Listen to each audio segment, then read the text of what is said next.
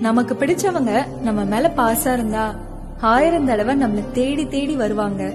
அத அலட்சியமா நினைச்சிடாதீங்க.